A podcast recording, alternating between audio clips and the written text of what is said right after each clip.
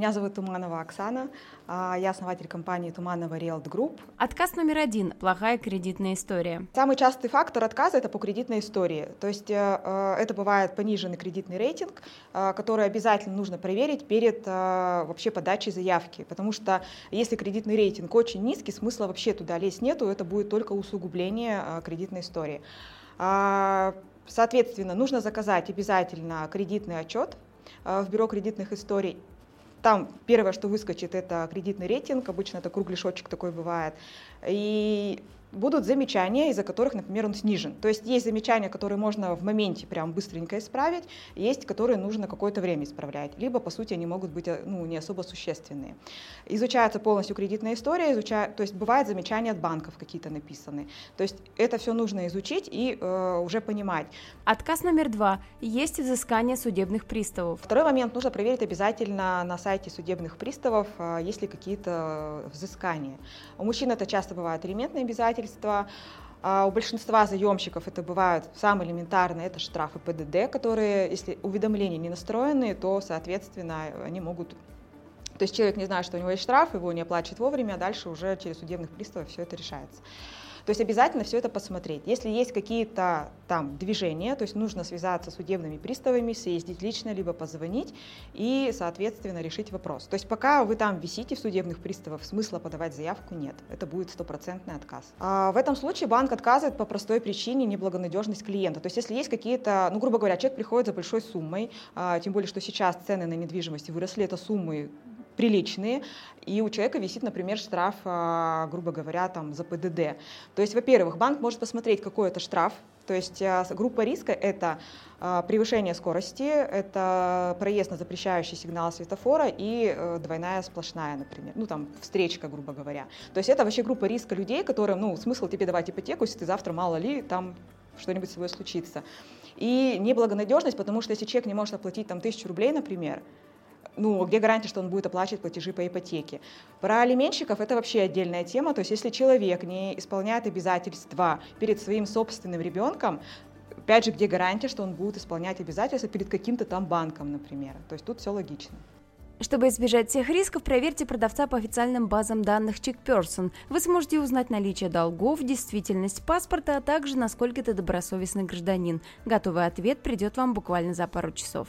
Чтобы составить полную картину о человеке, достаточно знать его фамилию, имя, отчество, дату рождения, данные паспорта или водительского удостоверения. Но самое главное – попросить у физического лица письменное согласие на обработку информации. Отказ номер три – неправильно оформленные документы. Часто еще бывает причина отказа, это бывает неправильно поданные заявки. То есть это вот до смешного банально и печально одновременно, потому что неправильно заполненные графы, то есть во всех банках условия разные. Где-то есть, э, что ты прям в компьютере в электронном формате заполняешь анкету, а где-то ну, по старинке бумажный вариант, потом сканируешь и отправляешь в банк. Бывает либо неразборчивый почерк, то есть и что-то там, ну там, скажем, сотрудник банка, который заводил заявку, уже в электронном формате что-то там не понял, неправильно цифру забил, что-то еще. То есть как бы нету э, соответствия данных получается.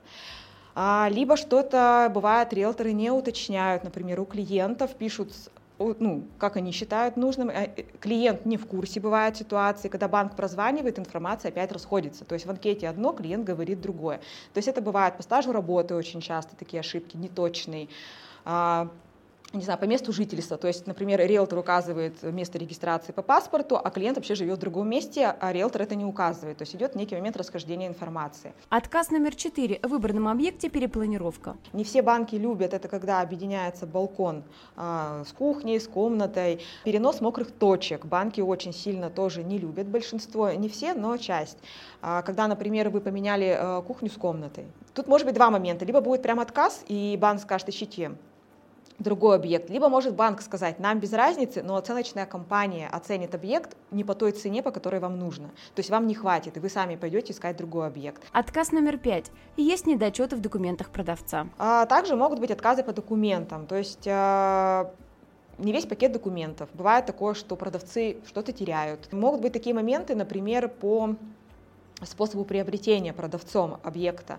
А, например, это приватизация, банки очень тщательно ее проверяют, то есть там могут попросить полную, а, ну раньше называлась форма 40, сейчас справка о зарегистрированных полностью, вот с момента прям постройки дома, например, могут попросить архивную.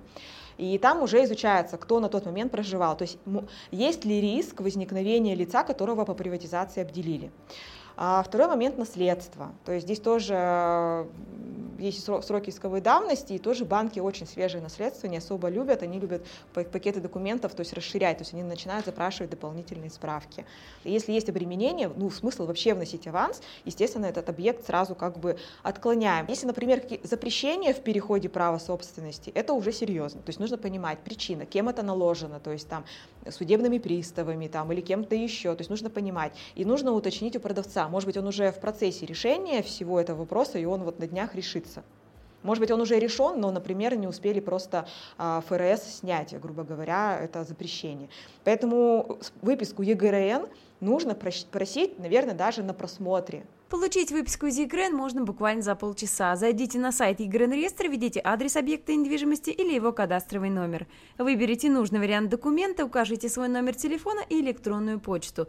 Готовая выписка из ЕГРН будет у вас в этот же день. Хотите больше знать о недвижимости, смотрите наше экспертное интервью о тонкостях покупки и продажи жилья, о том, как просчитывать риски и как правильно проверять документы. Мы расскажем о недвижимости от и до и даже больше. Подписывайтесь на наш канал.